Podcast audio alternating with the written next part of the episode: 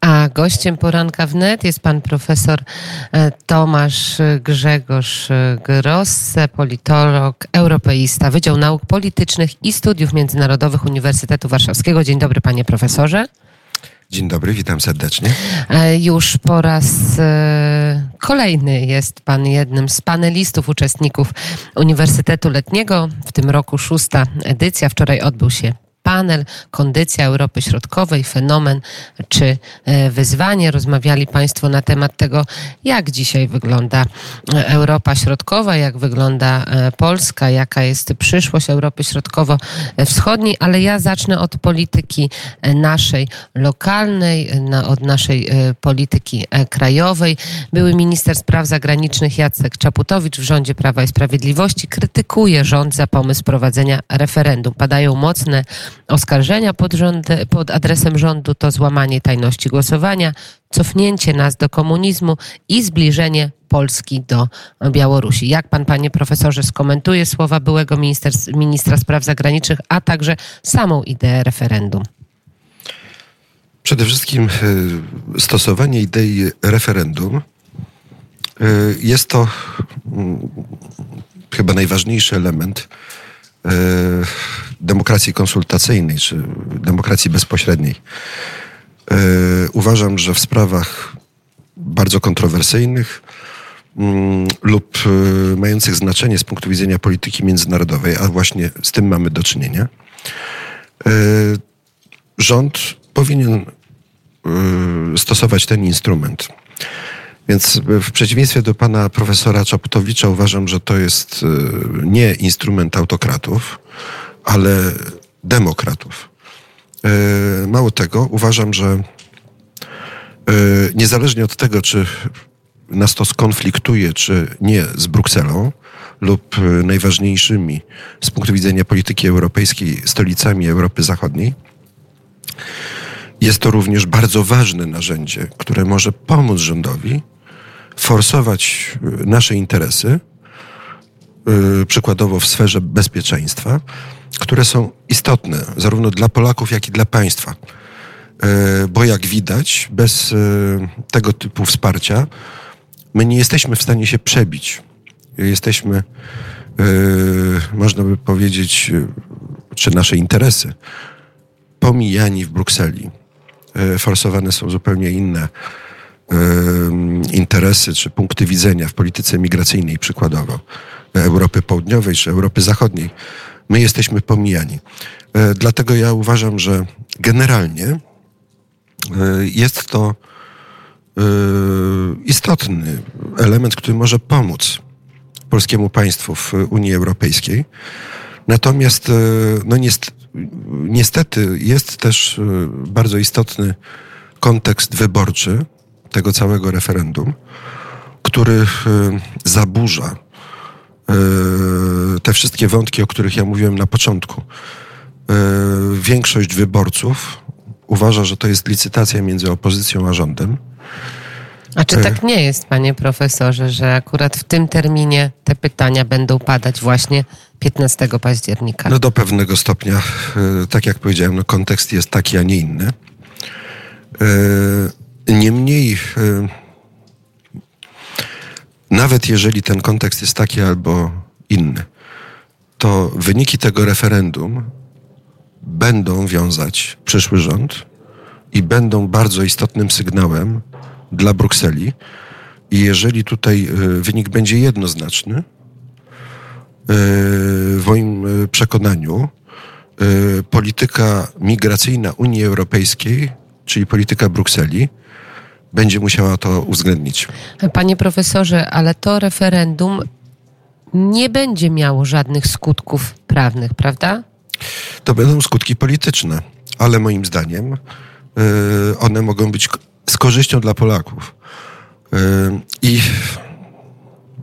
jest to oczywiście ustawianie kampanii w kilku ważnych kontekstach. E, bo to nie tylko jeśli chodzi o politykę migracyjną, ale też na przykład o politykę wobec wy, e, wyprzedaży, jeśli tak można powiedzieć, majątku narodowego, czy utrzymywania e, firm państwowych i tak dalej. No to to są pewne kontrowersje, które nie są tylko i wyłącznie wydumane na potrzeby kampanii. kampanii wyborczej, ale one też dzielą Polaków i jeżeli ktoś ma takie propaństwowe podejście, jednocześnie troszczy się o bezpieczeństwo, niezależnie od tego, na kogo głosuje, powinien wziąć, moim zdaniem, udział w tych wyborach, dlatego że, tak jak powiedziałem, kontekst polityczny będzie wyraźny i on będzie wiązać przyszły polski rząd. Panie profesorze, powiedział Pan o tym kontekście wyborczym. Myślę, że jednym z elementów kampanii wyborczej, który miał na celu polski rząd, to była, czy jest nadal komisja. Komisja, która miała powstać, mówię oczywiście o badaniu rosyjskich wpływów e, na interesy energetyczne, ale nie tylko. E, przez ostatnie e, kilkanaście lat. No, komisji do dzisiaj nie ma. Tak jak już wymieniłam, 15 października to data, która się zbliża wielkimi krokami. No i pytanie, dlaczego jeszcze nie udało się jej powołać? No i czy to nie było właśnie wylanie troszeczkę dziecka e, z kąpielą i e, no falstart po prostu, jeżeli chodzi o tę komisję? Ja nie czuję się specjalistą od polityki krajowej, w sensie nie jestem politologiem od e, tych kontekstów krajowych, bardziej międzynarodowym. Natomiast Myślę, że odpowiedź na to pytanie jest e, stosunkowo prosta. Okazało się, że pomysł komisji, który miał być przede wszystkim korzystny dla ugrupowań rządowych, przynosił coraz więcej korzyści przede wszystkim opozycji. Przede wszystkim tutaj mam na myśli ten słynny wiec, yy, który w zasadzie nawet nie całej opozycji przyniósł wiele korzyści. Mówimy wyborczych. o 4 czerwca, prawda? Tak jest. Tylko y, liderowi największego ugrupowania opozycyjnego. Więc y, gra na polaryzację, prawdopodobnie o to chodziło, która miała wynosić z jednej strony PiS, z drugiej strony Platformę Obywatelską. W tym sensie okazała się być Y, niekorzystna dla y, tego głównego ugrupowania rządowego, że przede wszystkim największe korzyści zaczął odnosić lider y, Platformy Obywatelskiej. Wczoraj mieliśmy taki wyjazd zorganizowany tutaj przez Instytut Felczaka w ramach Uniwersytetu Letniego. Byliśmy w twierdzach, które znajdują się nieopodal nas, no i widzieliśmy kolejkę samochodów, która, tirów, które czekają na przejściu granicznym w Medyce. Jesteśmy bardzo blisko Ukrainy. No więc, panie profesorze, mamy wojnę na Ukrainie, mamy ścieranie się najróżniejszych stref y, wpływów, no i pytanie o przyszłość y, Europy Środkowo-Wschodniej. Pan wczoraj powiedział podczas swojego wystąpienia między innymi o tym, że będzie nowy ład, że te 20 lat zmieni układ geopolityczny, że zmieni się e, Unia Europejska, że będzie na pewno inna, albo nawet nie będzie jej wcale. Jak to będzie w tych najbliższych 20 latach, panie profesorze? Wiem, że odpowiedź na cały wykład, e, ale, ale proszę o, o jakiś skrót przynajmniej. No przede wszystkim wszystko wskazuje na to, że ten konflikt, który jest na Ukrainie, on nie jest um, jakimś incydentalnym i przejściowym, tylko jak wielu politologów e, z różnych stron tej barykady wskazuje, bo to mówią politolodzy zarówno polscy, rosyjscy, jak i um, amerykańscy. Jest to raczej zmaganie długofalowe część pewnego procesu właśnie długoletniego, szacuje się, że to może potrwać nawet 20 lat, zmian e, ładu geopolitycznego na świecie. I tak naprawdę podstawową linią podziału jest e, rzecz jasna konflikt e, sinoamerykański. W tym sensie ta wojna na Ukrainie może być określona jako proxy war, e, czyli konflikt zastępczy, e, zarówno dla Chińczyków, jak i poniekąd dla Amerykanów. E, chociaż dużo bardziej korzystny z punktu widzenia tych zmagań amerykańsko-chińskich. Dużo, ten konflikt jest dużo bardziej korzystny, byśmy mogli powiedzieć, dla Chińczyków. Dlaczego? Bo oni nie są tak głęboko zaangażowani w ten konflikt i to nie jest konflikt, który prowadzi do wyczerpywania zasobów w porównywalnym stopniu w stosunku do Waszyngtonu. Szerzej, do Zachodu. Konflikt jest usytuowany w Europie, czyli to jest jednak mimo wszystko obszar jakichś tam wpływów szeroko rozumianego Zachodu. A nawet można by powiedzieć spór o to, jaka, jak, do kogo będzie przynależeć na sam koniec Ukraina w takim bardzo szerokim kontekście geopolitycznym. Niemniej, z naszego punktu widzenia, to rzeczywiście te, ten konflikt i te zmiany geopolityczne, z którymi mamy do czynienia, wprost odnoszą się o przyszłość Europy Środkowo-Wschodniej i jednym z moich tez z wczorajszego panelu było to, że my nie powinniśmy stać z boku. Zresztą póki co nie stoimy, ale generalnie rzecz biorąc, nie możemy być tylko polem gry dla mocarstw.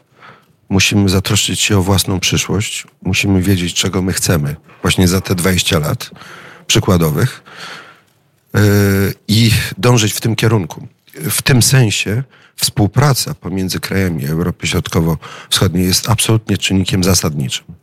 Powiedział Pan o tym konflikcie, czy o tych głównych graczach, o Chinach i o Stanach Zjednoczonych, ale ani razu nie wymienił Pan Rosji w swojej wypowiedzi. Rosja przestaje być takim istotnym graczem, jeżeli chodzi o geopolitykę. Ona się, jej rola się marginalizuje, panie profesorze? Rola Rosji się marginalizuje od czasu rozpadu bloku wschodniego i pomysł Putina na tą rozgrywkę ukraińską polegał na tym, żeby właśnie odzyskać tracące czy wpływy w regionie i na świecie. Ale jak się wydaje, Rosja no, jest jednym z tych krajów, które w, raczej, raczej tracą na tym konflikcie. I trudno oczywiście orzec, jak ten konflikt się zakończy dla Rosji, ale moja, moja prognoza jest raczej pesymistyczna z punktu widzenia Moskwy. Czyli, że nie usiądą do stołu negocjacyjnego z Ukrainą, że no, nie będzie procesu pokojowego? Wszystko wskazuje na to, że z punktu widzenia geopolitycznego ranga Moskwy się zmienia na niekorzyść, niezgodnie z tymi ambicjami, z którymi Putin szedł do tego konfliktu.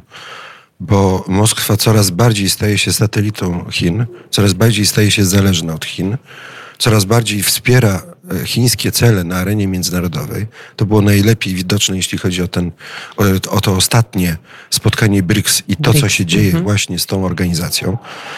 Rosja była poniekąd zmuszona do tego, żeby oddać e, Chinom e, przywództwo w BRICSie, a nawet nie tylko jeśli chodzi o przywództwo w tej organizacji, ale również bardzo istotną rolę w kręgu e, państw rozgrywających ropą. Czyli e, Rosja tradycyjny, bardzo istotny gracz, jeśli chodzi o geoekonomię, jeśli chodzi o surowce, pozwoliła na to, żeby dużo krajów mających kluczowe znaczenie z punktu widzenia rynku ropy weszło do BRICS-u i żeby w ten sposób Chiny uzyskały bardzo duży lewar, jeśli chodzi o politykę surowcową. Rosja staje się mniej ważna, jeśli chodzi o tą rozgrywkę. To wszystko pokazuje, że geopolitycznie ona raczej się marginalizuje, a przynajmniej redukuje znaczenie i coraz bardziej staje się podporządkowana Chinom.